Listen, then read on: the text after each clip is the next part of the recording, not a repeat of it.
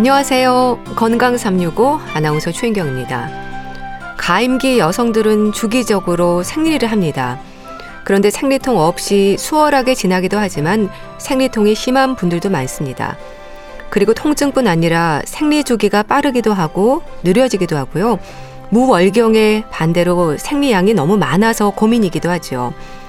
월경병으로도 불리는 생리와 관련한 문제들. 오늘은 생리통을 비롯한 월경병에 대해서 알아보겠습니다. 건강 365 멜로망스의 동화 듣고 시작하겠습니다. KBS 라디오 건강 365 함께 하고 계십니다. 가임기 여성들 중에는 생리통을 비롯한 월경병의 증상을 겪기도 합니다. 생리 주기가 빠르기도 하고 느려지기도 하고요. 무월경의 월경 과다, 그리고 생리통까지 다양한 증상을 보이는 월경병. 경희대 한의대 한방여성의학센터 황덕상 교수와 함께 합니다. 교수님 안녕하세요. 네, 안녕하세요. 월경과 관련해서는 생리통으로 불리는 월경통을 떠올립니다.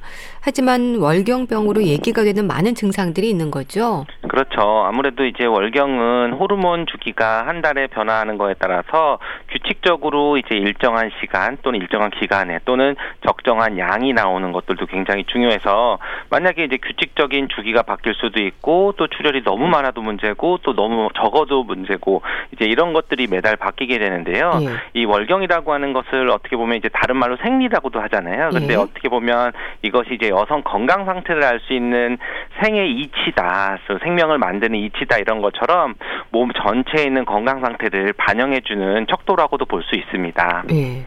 그런 월경병은 일시적으로 나타날 수도 있는 건가요? 그렇죠. 아무래도 이제 월경이라는 것이 여성 건강의 모든 상태를 반영하듯이 사실 전신적인 그런 건강 상태에 관련되는 그런 중추신경계 호르몬이라든지 이런 거에 굉장히 밀접한 관련이 있는데요. 예.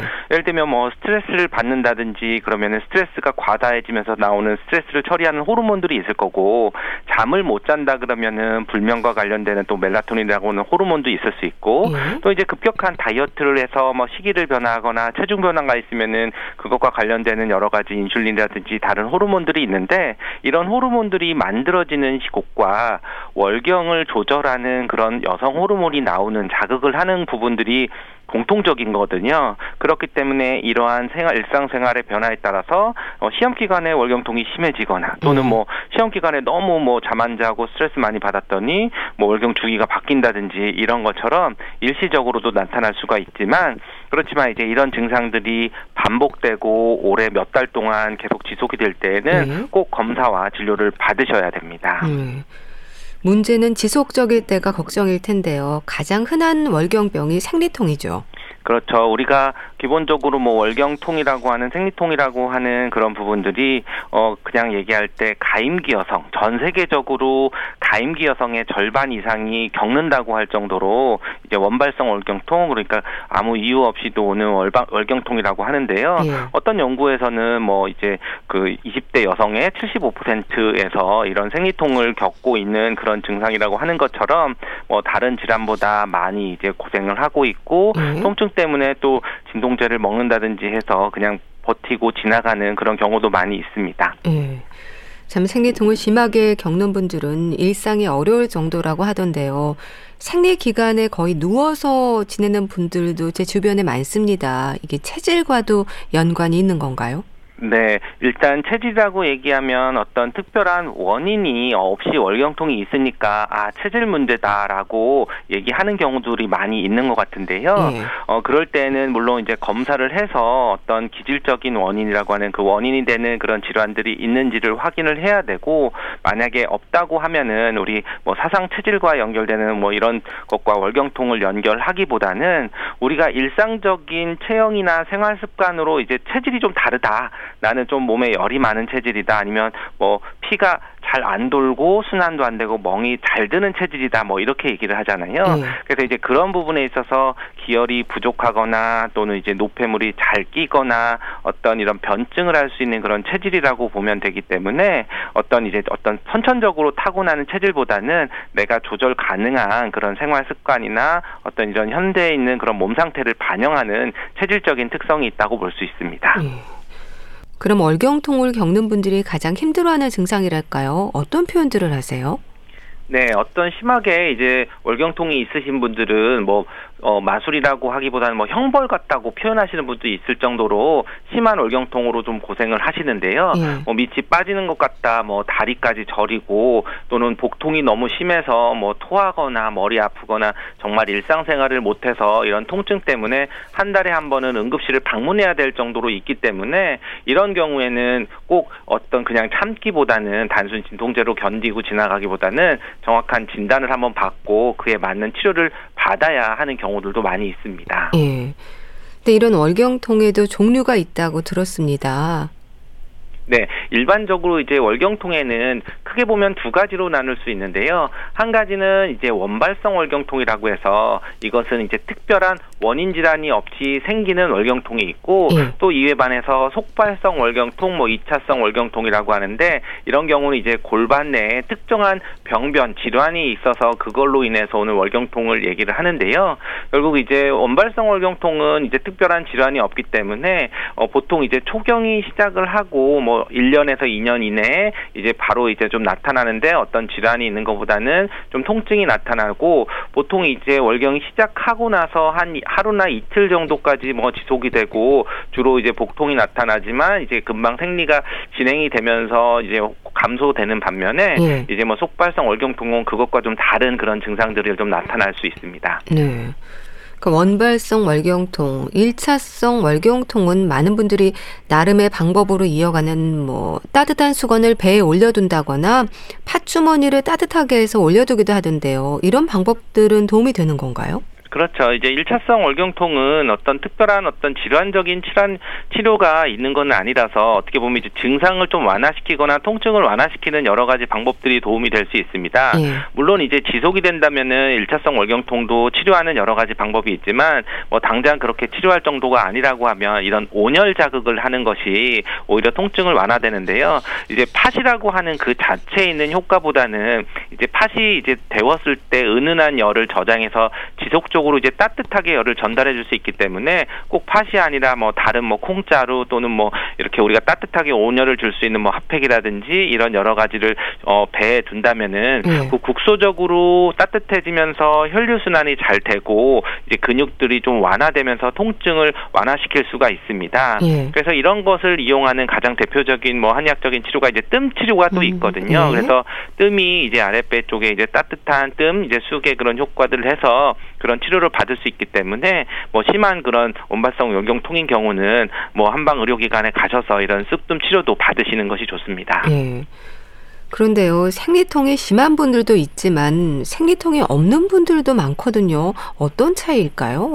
네, 이게 생리통이라고 하는 게 이제 원발성인 경우들은 사실은 원인을 정확히 알 수가 없고 어떻게 보면 이제 월경 주기도 다르고 호르몬도 매번 다르고 또 사람마다 스트레스도 다르고 뭐 체형도 다르고 여러 가지를 생각할 수 있는데요. 예. 그렇지만 원인은 없지만 어떻게 보면 생리통이 없이 건강한 여성의 몸 상태냐 또는 음. 어디가 뭐 스트레스가 많이 있든지 또는 골반이 털어져 있든지 다른 여러 가지 그런 몸과 뭐 체형이나 이런 것들에 조금 내가 살펴야 되는 문제가 있는 건 아닌지 이렇게 체크를 해봐야 되는 경우들이 있고요. 예. 만약에 또 생리통 중에 이제 속발성이라 그러면은 그와 관련되는 다른 질환들이 있는지 꼭 진단을 받으셔야 됩니다. 예. 그럼 특히 잘 살펴야 하는 부분은 2차성 월경통이지 않을까 싶은데요. 이게 질환으로 인한 증상인 거잖아요. 1차성과 증상에서는 좀 비슷합니까? 네, 물론 1차성과 증상의 차이가 있습니다. 그렇지만 이 차이로 증상의 차이로 2차성을 확진할 수는 없습니다. 그렇기 음. 때문에 정확한 진단이 필요한데요. 보통 이제 1차성 진, 어, 월경통은 이제 생리 시작하고 하루나 이틀 정도 되면 통증이 좀 어, 심하고 완화가 되는데 속발성 2차성 월경통의 경우는 뭐 3, 4일 또는 생리가 끝날 때까지도 점점 심해지는 그런 통증이 지속이 될 수도 있고요. 그리고 좀 더 이제 뭐 진통제를 먹어서 잘 완화되지 않아서 오히려 뭐 1차성인 경우는 진통제로 인해서 좀 완화가 되지만 네. 그 진통제로 인해서 그 원인 질환이 치료가 되는 것이 아니기 때문에 이 2차성 월경통은 진통제를 먹어도 계속 통증이 지속이 되는 그런 경우가 있고 통증의 양상이나 이런 것들이 좀 더 강화되는 그런 증상들로 나타날 수가 있습니다. 예. 그럼 2차성 월경통의 경우에는 뭐 자궁 내막증을 비롯해서 근종으로도 그렇고요.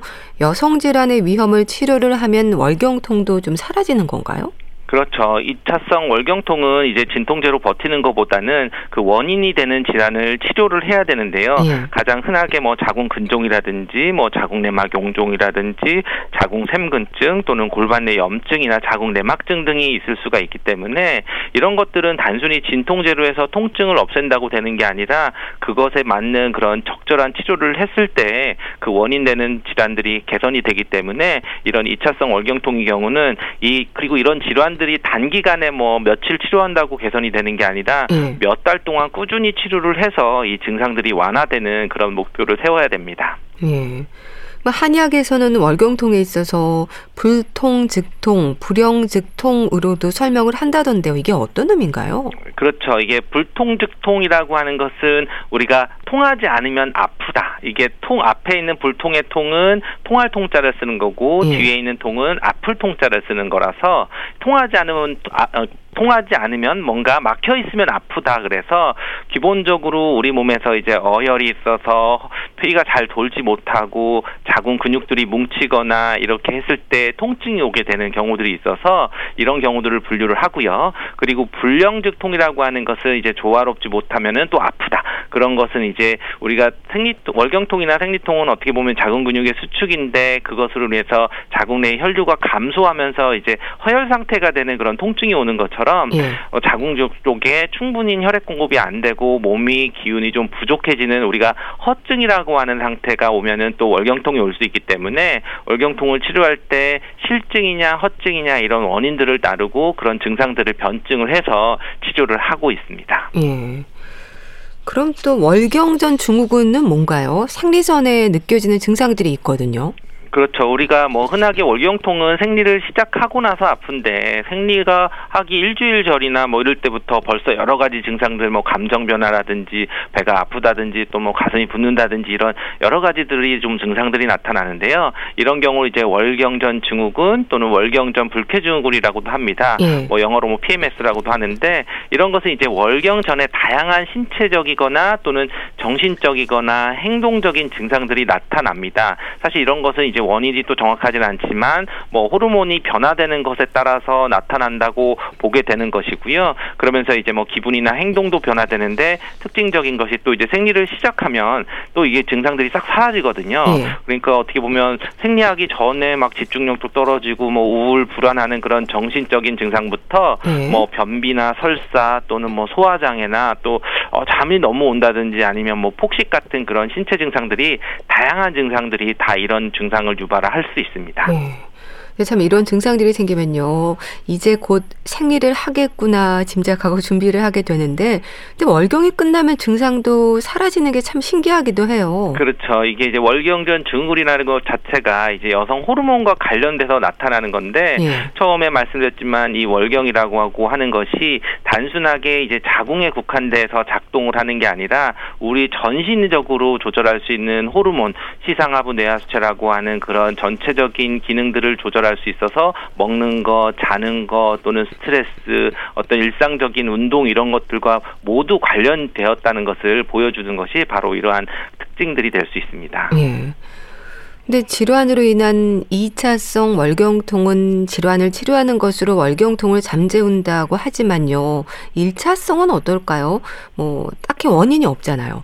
그렇죠. 이제 1차성 같은 경우도 어 구조적인 그런 원인은 없지만 한의학적으로 볼 때는 어떤 기혈 순환이 잘 안 되거나 또는 피가 잘 멈추는 어혈이 있다든지 또는 이제 골반이나 위치나 이런 것들이 좀 문제가 있다든지 또는 소화기가 문제가 있으면서 자꾸 담음이라고 하는 노폐물들이 자꾸 쌓일 때 그런 것을 이제 개선을 하는 쪽으로 어떻게 보면 그래서 한의학적인 치료가 약간 근본적인 치료라고도 얘기하는 부분들이 바로 이런 부분일 수 있습니다. 예. 그럼 이때 뭐 침이나 뜸과 같은 방법이 도움이 될까요? 그렇죠. 물론 한약 한약도 쓰지만 이제 뭐 한약이나 이런 거보다는 증상들이 약하다 그러면은 침 치료나 뜸 치료가 이제 월경통 온발성 월경통에 매우 효과적인 그런 여러 가지 연구들도 많이 있고 네. 치료가 많이 이루어지고 있습니다. 특히 이제 이럴 때는 이제 뭐 특히 여고생들이나 또는 이제 젊은 여성분들이 이런 치료를 받을 때는 뭐 매일 약을 먹는 것보다는 뭐 생리를 하기 전 월경을 하기 전에 한 열흘이나 일주일 전에 와서 꼭 치료를 한 번씩만 받아도 오히려 좀 생리통이 좀 줄어들고 잘 지나가는 것을 알 수 있는데요. 예. 바로 이런 침 치료나 또는 이런 자극들이 뭐 세로토닌이나 엔돌핀 같은 어떤 통증을 차단시킬 수 있는 그런 효과도 있다는 그런 연구 논문 기전들도 있고 또는 이제 국소적으로 어, 골반이나 자궁 쪽의 근육들을 좀 위안을 이완을 시키고 또 예. 혈류 순환을 개선하는 그런 목적으로 치료를 하고 있습니다. 예. 운동도 효과적이라고 들었습니다. 그런가요? 네, 그렇죠. 운동이 굉장히 이제 당장 일시적인 효과라기보다는 어, 원발성 월경통 같은 경우는 어떤 치료를 하고 월경통이 없어진 상태를 유지할 때는 제가 꼭 운동을 강조하는 건데요. 예. 월경통도 어떤 면에서 보면 일종의 근육통일 수 있습니다. 그러니까 골반 내에 여러 가지 근육들이 균형을 맞추고 있어야 되고 그 골반들에 있는 근육들이 자궁을 또 튼튼하게 잘 잡아주는 그런 상태가 있어야 되는데 골반이 틀어지거나 다른 어떤 위치에 좀 이상이 있을 때는 근육들도 많이 뭉치고 통증들이 좀 심하게 나타나는데 예. 우리가 예를 들면 뭐 어깨가 많이 굳어 있는데 누군가가 이제 뭐 억지로 확 눌렀을 때 통증이 심한 것처럼 예. 이뭐 평소에 뭉쳐 있는 그런 골반 상태, 근육 상태에서 근수축 호르몬이 생리 때 확 나오게 되면서 이제 통증이 심해지기 때문에 운동을 해서 골반 주변에 있는 근육들을 이완시키고 기혈 순환이 잘 되게 하는 것도 굉장히 중요하게 그런 월경 통을 장기적으로 어, 없앨 수 있는 그런 방법이 될 수 있습니다. 예. 그러니까 골반이 틀어지지 않도록 관리하는 게 월경통을 완화하는 방법이기도 하네요. 어떻게 하는 건가요? 기본적으로 이제 골반을 개선하는 것은 사실 운동이 가장 중요한데요. 결국 이제 골반이 틀어지면 척추도 틀어지고 이제 척추에는 또 여러 신경계통들이 어, 어 다니기 때문에 예. 그러면서 국소적으로 혈류순환 장애나 호르몬 이상이나 이런 것들도 영향을 미칠 수가 있습니다. 그래서 우리가 기본적으로 어 골반이나 또는 엉덩이 또는 허리 아래에 있는 우리가 요즘에 얘기하는 뭐 코어 근육들, 뭐 중심부 근육이라고 하는 부분들의 운동을 많이 해서 어, 평소에 이제 스트레칭도 많이 하고 또는 꾸준히 매일매일 운동을 하는 것이 중요합니다. 예. 그럼 내가 골반이 틀어졌는지는 어떻게 알 수 있을까요? 네, 우리가 뭐 거울에서 똑바로 봤을 때 내 어깨 높이가 양쪽이 같은지 또는 이제 걸을 때 치마를 입었을 때 걸을 때마다 치마가 돌아간다고 아, 하시는 분들도 있거든요. 예. 또는 뭐 이제 신발 굽이 한쪽만 닳거나 뭐 한쪽 뒤쪽만 닳거나 그리고 이제 다리를 꼬고 앉는데에도 한쪽 다리는 편한데 한쪽 반대쪽 다리로 하면은 좀 중심 잡기가 좀 힘들고 뭔가 불편하다고 하면은 내가 골반이 뭔가 이게 차이가 있어서 한쪽으로 편한 쪽으로 이제 틀어져 있는 것이기 때문에 이럴 때는 내가 뭐 특별히 통증은 없다고 하더라도 예. 어, 이런 균형들이 어느 정도 좀 틀어져 있을 수 있기 때문에 그런 것을 이제 어, 균- 불균형을 잡아줄 수 있는 꾸준히 스트레칭을 하고 예. 자세 반대쪽에 강화시키는 운동들도 꾸준히 하시는 것이 좋습니다. 예. 뭐 음식이라든지 생활 환경도 중요할까요? 그렇죠. 음식이나 생활 환경에서 제일 강조하는 것은 어떤 좋은 음식보다는 먹지 말아야 될 음식들을 좀 강조하는 편인데요. 특히 이제 월경통과 관련돼서는 이제 단순 당을 줄이는 것이 중요합니다. 예. 그래서 단순 당이라는 게 보통 어, 월경 때 생리 때 뭐단게 땡긴다고 하지만 오히려 그때 먹는 뭐 초콜릿이나 또는 이제 탄산음료나 이런 것들은 또 카페인이 들어간 단 음식들은 그런 월경통을 또 악화시키는 그런 어, 부작용이 있기 때문에 특히 이제 좀 조심하셔야 됩니다. 예. 참 월경통도 가족력이 있습니까? 엄마 닮는다는 말도 하거든요. 그렇죠. 많은 분들이 이제 월경통이 가족력의 어떤 역할이 있는데요. 근데 그런 부분들이 이제 유전적인 부분들도 있지만 어떻게 보면 그 가족으로서 식생활이나 또는 이제 자세나 이런 것들이 좀 많이 비슷한 분들을 보거든요. 예. 만약에 뭐 나- 아빠를 봤는 어, 엄마를 봤는데 어깨가 좀 이렇게 굽었는데 딸도 보면 똑같이 뒷모습이 뭐 비슷하다든지 이런 것들이 어떤 골반의 자세라든지 또는 식습관이 있어서 좀 단 거를 많이 먹는다든지 또는 기름진 걸 많이 먹는다든지 어떤 월경통을 좀 악화시킬 수 있는 그런 쪽으로 비슷한 식습관을 유지를 하는 경우들이 있기 때문에 예. 기본적으로 뭐 아 유전적인 부분만 생각하지 말고 결국은 이제 내가 어, 운동을 한다든지 식습관을 바꾼다든지 하는 그런 생활 부분에서 개선하는 것이 월경통을 관리하는데 훨씬 유리합니다. 예. 또 결혼 전에는 월경통이 심해서 학교 결석을 할 정도였는데 결혼 후에 월경통이 사라졌다고 말하는 분들도 있거든요. 실제로 그렇죠. 그렇죠. 아무래도 특히 이제 출산하고 나서 월경통이 좀 없어졌다고 하시는 분들이 많이 있는데요. 예. 기본적으로 이제 원발성 월경통은 이제 골반에 있는 근육들이 위치나 밸런스가 깨져 있어서 되는데 기본적으로 임신 과정을 겪게 되면서 여러 가지 호르몬 변화도 있고 또 임신 기간 중에 또 호르몬이 또 휴식하는 우리가 자궁이 음. 휴식하는 그런 면도 있고 예. 또 다시 회복되면서 골반에 있는 근육들이 다시 재정립되면서 자세를 좀 이완도 되고 하면 서 어, 월경통이 좀 호전이 되는 경우도 많이 있습니다. 예. 또 월경에 양이 유난히 많고 생리 기간이 일주일씩 길게 이어지는 경우도 있고요.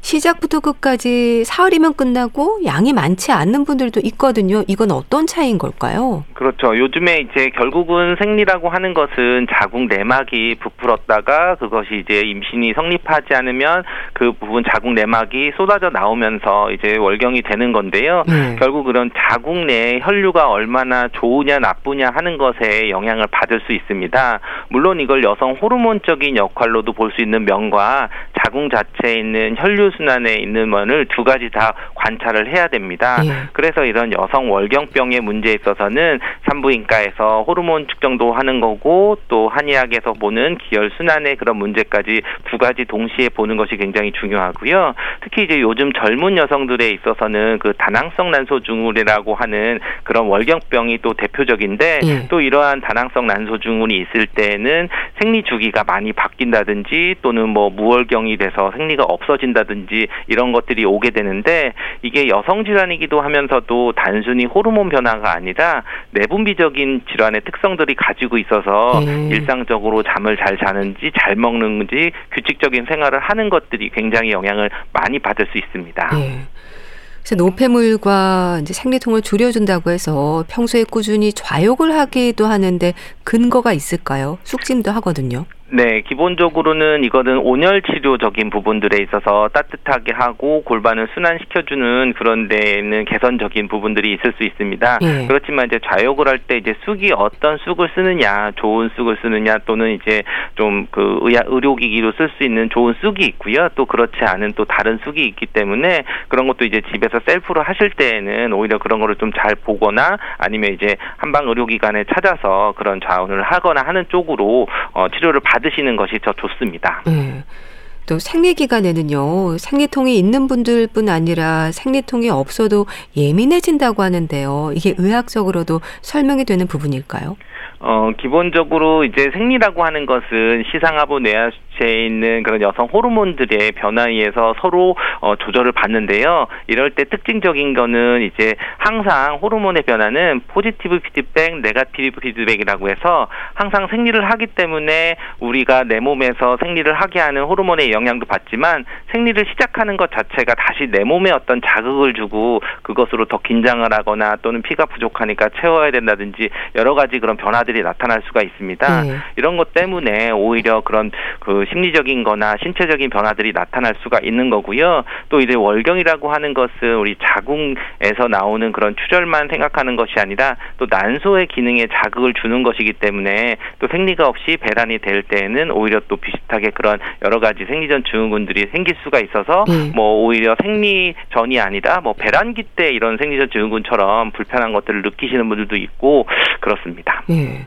또 스트레스를 받으면 생리를 한두 달 건너뛰기도 하는데 이게 일시적이면 신경 쓰지 않아도 되는 걸까요? 혹시 자궁 질환의 신호일 수도 있지 않을까 걱정인데요.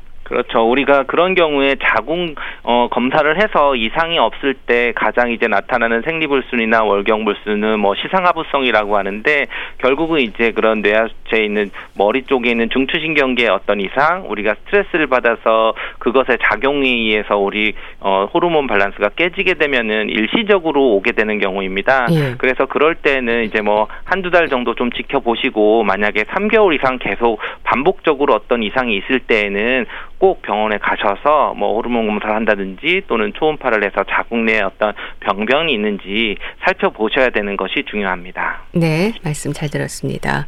경희대 한의대 한방여성의학센터 황덕상 교수와 함께 했는데요. 감사합니다. 감사합니다. KBS 라디오 건강 365 함께하고 계신데요. 코린 Your Records On 듣고 다시 오겠습니다.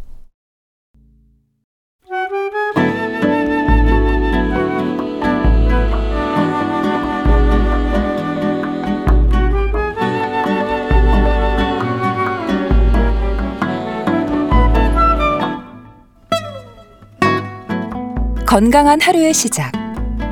KBS 라디오 건강 365. 최윤경 아나운서의 진행입니다.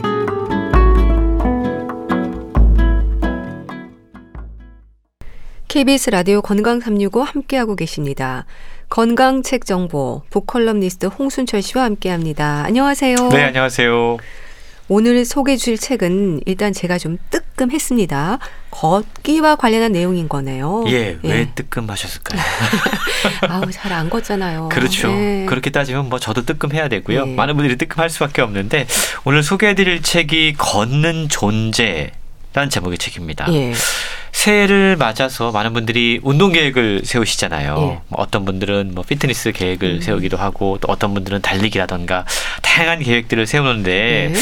안타깝게도 많은 계획들이 사실은 작심삼일이 되는 경우들이 많습니다. 맞아요. 왜냐하면 우리가 운동하지 못할 이유를 찾자면 예. 너무 많아요. 예를, 예를 들어서 달리기를 좀 뛰어야지라고 계획을 세웠는데 네. 어느 날 아침에 일어나 보니까 너무 추운 거예요. 아, 맞아요. 또 어느 날은 너무 더워요. 네. 어느 날은 비가 너무 옵니다. 네. 어느 날은 어제 내가 잠을 제대로 자지 못해가지고 운동을 하기가 참 힘들어지죠. 예. 우리는 원래가 참 게으르고요. 우리 뇌가 그리고 핑계를 찾는 걸 좋아합니다. 그래서 자신과의 약속을 쉽게 깨뜨립니다. 예. 많은 분들이 아마 공감하실 것 같은데요. 그래서 오늘 소개해 드리는 책은요. 야심찬 운동 계획을 세웠으나 작심삼일 때문에 자기 자신을 원망하는 분들, 음. 자책하는 분들에게 아주 제격입니다. 예. 우리가 운동 그러면 여러 종류가 있겠지만 사실은 비용이나 어떤 장소에 구애받지 않고 가장 손쉽게 할 수 있는 것 가운데 하나가 걷기라고 할수 있습니다. 그렇죠. 그런데 우리는 걷기를 운동이라고 잘 생각하지 않아요. 왜냐하면 예. 에이 걸어서 뭐 얼마나 운동이 되겠어. 그러니까요. 라는 생각을 하기도 하고 예. 걷기 역시도 좀처럼 꾸준히 실행에 옮기기 힘든 이유는 걷는다라는 게 지루한 행위입니다. 아. 상당히 단조로워요. 예. 그래서 걷기에 대해서 별로 우리는 어떤 긍정적인 이미지를 갖고 있지 않습니다. 그런데 오늘 소개해드리는 걷는 존재 라고 하는 책을 통해서 예. 우리가 걷기에 대한 좀 새로운 발상을 할 수가 있는데요. 영국 출신의 작가이면서 걷기 연구가인 에나벨 스트리츠 이분이 책을 썼는데 네. 책을 통해서 1년 동안 예. 한 주에 한 가지씩 실천할 수 있는 모두 쉬운 두 가지의 걷기 방법을 소개하고 있습니다. 아, 52가지나요? 와. 걷기가 정말로 다양하더라고요. 예. 그래서 걷기는 지루하다, 단조롭다 예. 이런 편견을 깨뜨려주고 있는데요. 1년 52주를 기준으로 자기 자신이 직접 실천해 본 걷기 방법들을 소개하고 있는 거예요. 예. 그러면서 걷기에 대한 다양한 논문, 연구 결과들을 토대로 52가지의 걷기, 이 걷기가 얼마나 우리에게 이로운지 건강에 도움이 되는지 예. 책을 통해 낱낱이 분석해 소개를 하고 있습니다. 예. 책 제목이 걷는 존재입니다. 일단은 뭔가 좀 걷기가 일상이 되어야 할 것 같은 느낌인데요. 사실 뜨끔하다고 말씀하셨잖아요. 저자 역시도 그런 경험을 네. 음. 책, 책의 머릿말에서 이야기를 하고 있습니다. 나는 왜 걸어서 20분밖에 안 되는 슈퍼마켓에 차를 타고 왔을까? 아, 느긋하게 15분이면 걸어서 올 수 있는 치과는 왜 차를 갖고 왔을까? 그리고 더 바보 같은 건 네. 왜 굳이 차를 타고 헬스클럽까지 가서 러닝머신을 하거나 자전거를 탔던 아, 걸까? 뜨끔하네요. 아. 저자의 솔직한 고백이거든요. 근데 아마 공감하시는 분들이 많으실 것 예. 같습니다. 소설가인 저자는 기회가 있을 때마다 차를 타고 다녔고요. 그러면서 일이 글을 쓰는 거기 때문에 책상 앞에 온종일 웅크려 앉아서 글을 썼고 예. 저녁이 되면 힘들다고 소파에 파묻혀 지냈다고 그럽니다. 그러다가 이런 생활 습관을 가진 사람들이 꼭 오게 되는 일종의 부산물 같은 것들이 있어요. 편안함의 부산물이라고 저는 표현하고 있는데 예. 허리 통증 그리고 요통이 찾아왔다고 그럽니다. 예. 그런 이후에 저자는 각성을 하고 앉아서 하는 운동을 최대한 줄이고 걷는 데 매진하게 됩니다. 예. 그러면서 밤샘 착을 하거나 네. 비에 흠뻑 젖거나 진흙투성이가 되는 산책을 즐기기도 하고 저녁을 먹은 뒤에 느긋하게 동네를 산책하기도 하고 또 바람과 맞서는 주말 하이킹에 나서기도 합니다. 예. 그러면서 걷기와 건강이라고 하는 주제로 조사를 하고 글쓰기도 함께 진행을 했다고 그럽니다. 햇빛이라던가 흙, 눈, 그리고 고요함, 그리고 향기와 같은 자연의 요소가 지닌 놀라운 치유 효과, 힘에 대해서 연구 결과가 쌓였고요. 걷기에 대한 지식도 함께 늘어났습니다. 예. 그리고 이 모든 결과와 경험들을 풀어서 책을 통해 이야기를 하고 있는 것이죠. 예. 쉰두 가지 걷기 방법이라고 하셨는데요. 뭐 걷기에 대해서는 이미 과학적으로도 많은 연구 결과들이 나와 있는 거죠. 그렇습니다. 이 책에 따르면 사실은 걷기라고 하는 게 뭐 운동이 되겠어? 음. 라는 생각을 하기 쉬워도 예. 수백 개의 근육이 관절이 뼈가 그리고 힘줄이 아주 정교하면서도 힘들지 않고 움직이면서 앞으로 나아가게 하는 최고의 운동법이라고 그럽니다. 예. 걷기는요, 우리 몸의 수많은 분자의 경로들을 활성화하고, 그러니까 정체돼 있던 분자들이 움직이면서 깨어나는 거죠. 예. 걸으면 심장을 확장하고 근육을 강화할 수가 있습니다. 또한 꾸준히 걷게 되면 동맥의 내벽을 매끄럽게 하고 네.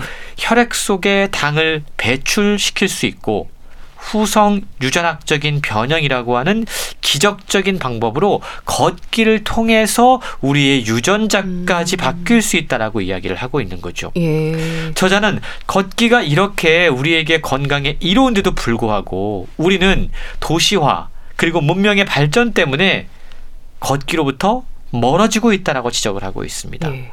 우리는 애초에 걷는 존재로 태어났는데 지금은 걷기로부터 멀어지고 있다라는 거죠. 아, 책에는 걷기의 효능을 뒷받침하는 다양한 과학적인 근거들 그리고 연구 결과들이 소개가 되고 있어요. 예. 그런데 이런 것들만 지루하게 쭉 소개가 되고 있는 게 아니라 저자가 직접 경험한 이야기 그리고 우리가 알고 있는 유명한 소설가, 철학가 그리고 다양한 사람들이 걷기에 대한 특별한 일화들이 있습니다. 예. 근데 그 이야기들도 함께 소개를 하면서 에피소드와 함께 걷기에 대한 흥미로운 도전들을 할 수 있도록 소개를 하고 있는데요. 예.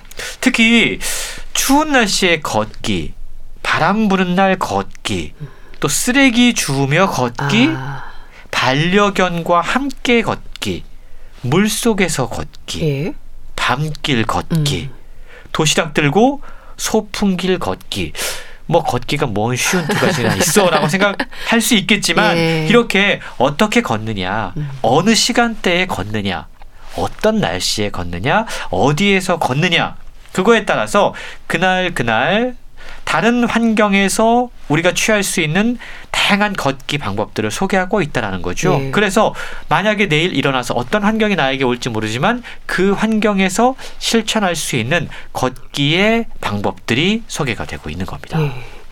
1년 52주 동안 매주 색다른 방법으로 걷기. 그러니까 매일 새로운 마음으로 임할 수 있다는 게 재밌네요. 그렇습니다. 저자는 걷기에는 수백 가지 방법이 있다. 예. 그리고 걸어야 하는 이유 또한 수백 가지다라고 이야기를 하고 있습니다. 걷기가 건강에 미치는 영향, 긍정적인 요소들 누구나 알고 있지만 걷기가 그동안 지루한 행위로 여겨졌다라는 거죠.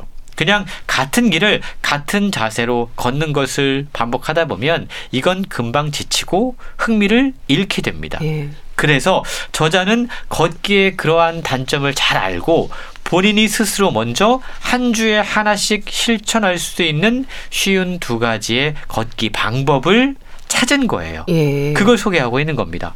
걷고 웃고 인사하고 반복하고 느리게 천천히 걷고 바람 부는 날 걷고 음. 또 거꾸로 걷고 아. 보름달 아래 걷고 맨발로 걷고 관찰하며 걷고 예. 책에 소개된 걷기가 정말로 다채롭다라는 걸 발견하게 되는데요. 그렇네요. 예컨대 요즘 겨울철이다 보니까 걷는 게 참 어렵습니다. 힘들죠. 특히 눈이 내리고 비가 내리는 날, 아, 내가 이런 날 음. 걸어야 돼? 라는 생각할 수가 있어요. 그렇다면 이 책에 소개된 비 내리는 날 걷기를 읽어보면 왜 비 오는 날 걷는 것이 특별한 경험을 선사하는지를 알 수가 있습니다. 예. 비가 내리는 날 우리는 걷게 되면 아주 특별한 평소에 맡지 못하는 흙 냄새를 맡게 된다고 그럽니다. 이 흙 냄새는요, 예. 젖은 흙에서 생성되는 지오스민이라고 하는 물질 덕분인데 인간은 이 냄새를 아주 예민하게 알아차릴 수 있도록 진화했다고 그래요. 예. 진화 심리학자들은 이 냄새가 지오스민이라고 하는 냄새가 물과 비옥한 흙의 존재를 의미했기 때문에 사람들이 의식적으로 그러한 냄새를 찾으려고 우리는 과거로부터 탐구할 수밖에 없었다라고 이야기합니다. 예. 근데 이게 왜 좋냐면 비가 오는 날 흙에서 그리고 공기 중에서 다양한 물질들이 생성이 됩니다. 예. 그 가운데 우리가 음이온이라고 하는 거. 이 음이온은요, 건강과 기분에 아주 좋은 영향을 준다고 그럽니다. 그래서 비 오는 날 걸으면 의외로 뭔가 좀 생동감이 느껴지는 때가 있는데 예. 이게 바로 음이온 때문이라는 거죠. 그리고 비가 오면 칙칙하게 색이 발에 있던 자연들이 풀이 생기 있게 뭔가 색깔이 바뀝니다. 예. 그런데 이렇게 생기 있게 빛나는 자연물을 보면 우리 신체에서 도파민이 급격하게 분비가 된다고 그래요. 이것 역시 우리에게 상당히 건강상의 이로운 점을 제공을 해주고 있는 거고요. 예. 뿐만 아니고 비 오는 날 걸으면 평소에 걷는 것보다 훨씬 더 많은 열량들을 소비를 하게 됩니다. 예. 아. 그렇게 되면 다이어트에도 도움이 되는 거죠. 이렇게 하면 비가 오는 날 더더욱 오히려 나서서 걸어야 하는 이유를 우리는 쉽게 발견할 수 있다는 것이죠. 예. 그렇게 걸어야 하는 이유들이 공감이 되면 실천은 자연스럽게 이어질 텐데요. 그러니까 그냥 걷는 것도 좋지만 의미를 부여하는 다른 일들과 함께하는 것도 좋겠어요. 그렇습니다. 최근 우리나라에서도 이 플로깅이라고 하는 모임, 예. 걷기 방법이 종종 유행하고 있어요. 네. 이게 친환경 트렌드이기도 한데 네. 이게 뭐냐 하면 조깅을 하면서 쓰레기를 줍는다. 음. 이게 이제 이 플로깅이라고 하는 거거든요. 이것 역시 건강과 우리의 어떤 자연을 동시에 챙길 수 있다는 점에서 상당히 인기를 끌고 있다는 거죠. 예. 저자는 바로 이 플로깅 또한 새로운 걷기의 방법으로 추천을 하고 있는데요. 이 코로나19의 대유행으로 영국 정부에서 야외 활동을 하루 1시간으로 제한한 적이 있었습니다. 그때 이 책에 소개된 다니엘 라이트의 쓰레기 줍기 공동체 여기에 속한 사람들 대부분은 이 소중한 시간 그러니까 하루에 한 시간만 밖을 나설 수 있는데 어, 예. 이한 시간 밖에 나가서 쓰레기 줍는 활동에 사용했다고 아. 그럽니다. 쓰레기를 줍다 보면 걸으면서 예. 어, 종종 지나가는 사람들이 뭘 합니까? 음. 라고 묻기도 하고 네. 쓰레기를 줍습니다라고 이야기하면 감사 인사를 전하기도 하고 또 쓰레기를 줍는 건요 그냥 걷는 행위보다 훨씬 더 많은 열량을 소비하게 합니다. 왜냐하면 쓰레기를 주우려면 몸을 굽혀야 되고요.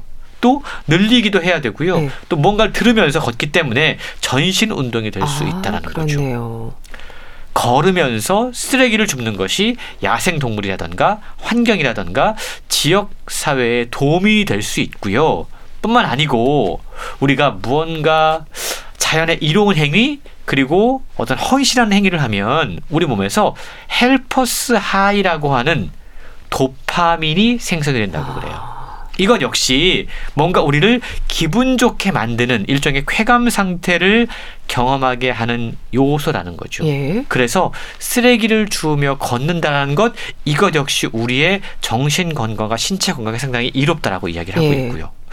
또 책에 소개된 특별한 걷기 방법 뒤로 걷기. 야, 뒤로 걷는 거요. 이거 역시 색다른 경험을 선사한다고 그럽니다. 우리는요, 보통 우리 눈이 앞에 달려 있으니까 네. 보면서 앞으로 걷잖아요. 별로 불편함을 느끼지 못합니다. 그런데 뒤로 걷는다고 한번 생각을 해보시죠. 우리의 갈 길을 안내해주는 시각이 없어지면 예.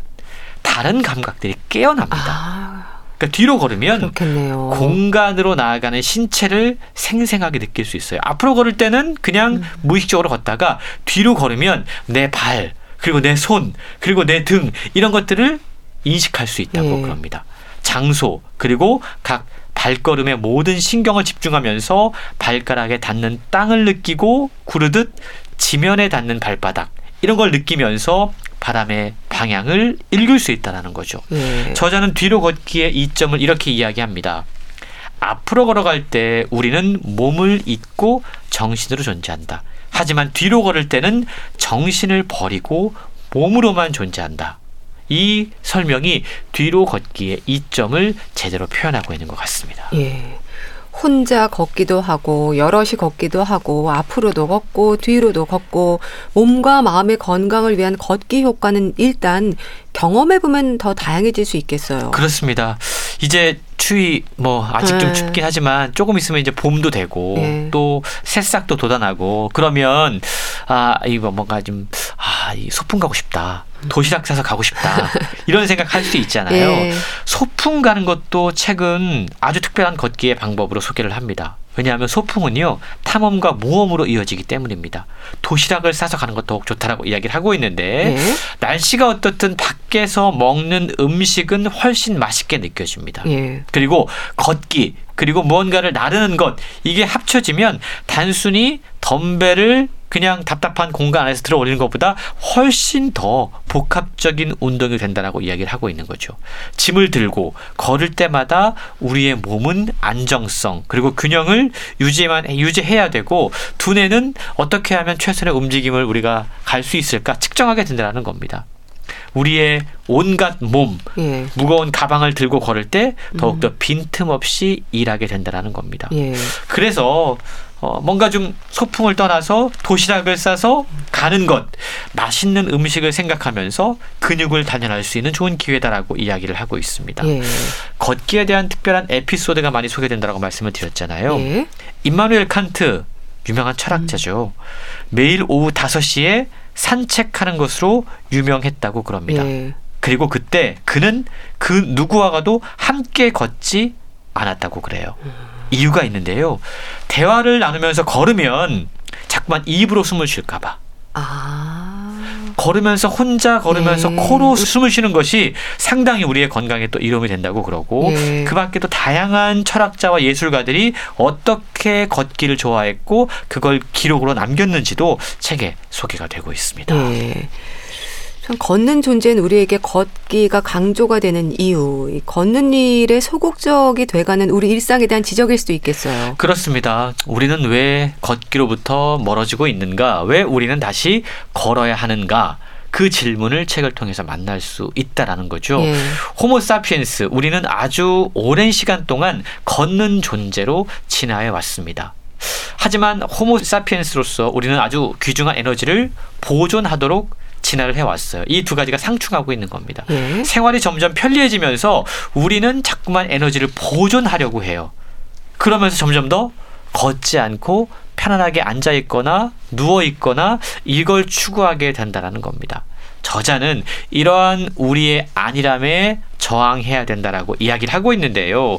그 어느 때보다 전자제품 그리고 영상 스크린으로 둘러싸인 우리의 환경에서 예. 우리의 몸과 두뇌 그리고 영혼이 서로 연결되는 활동을 하려면 밖으로 나가 걸어야 된다는 겁니다. 예. 집에서 편안함 때문에 그냥 자신의 감각들을 무시하고 가만히 있게 되면 우리는 생기를 잃어갈 수밖에 없다라는 거죠. 우리가 다른 탈 것 대신에 걷기를 선택할 수 있다면 이것은 우리의 건강뿐만이 아니고 지금 우리 지구에 닥친 어떤 대기 오염의 문제, 예. 소음 공해 문제 이런 것들까지 해결할 수 있고요. 네. 우리가 얼마나 아름다운 마을과 동네에 살고 있는지를 함께 발견할 수 있다고 그럽니다. 저자는 이 모든 행위는 작은 한 걸음을 내딛는 데서 시작한다. 라고 우리에게 용기를 부추기고 있습니다. 네. 한 걸음 내딛는 것부터 시작된다. 기억해야겠네요. 걷는 존재 소개해 주셨는데요. 북컬럼니스트 홍수철 씨였습니다. 잘 들었습니다. 감사합니다. 고맙습니다. 권진아의 Fly Away 보내드리면서 인사드릴게요. 건강365 아나운서 최인경이었습니다. 고맙습니다.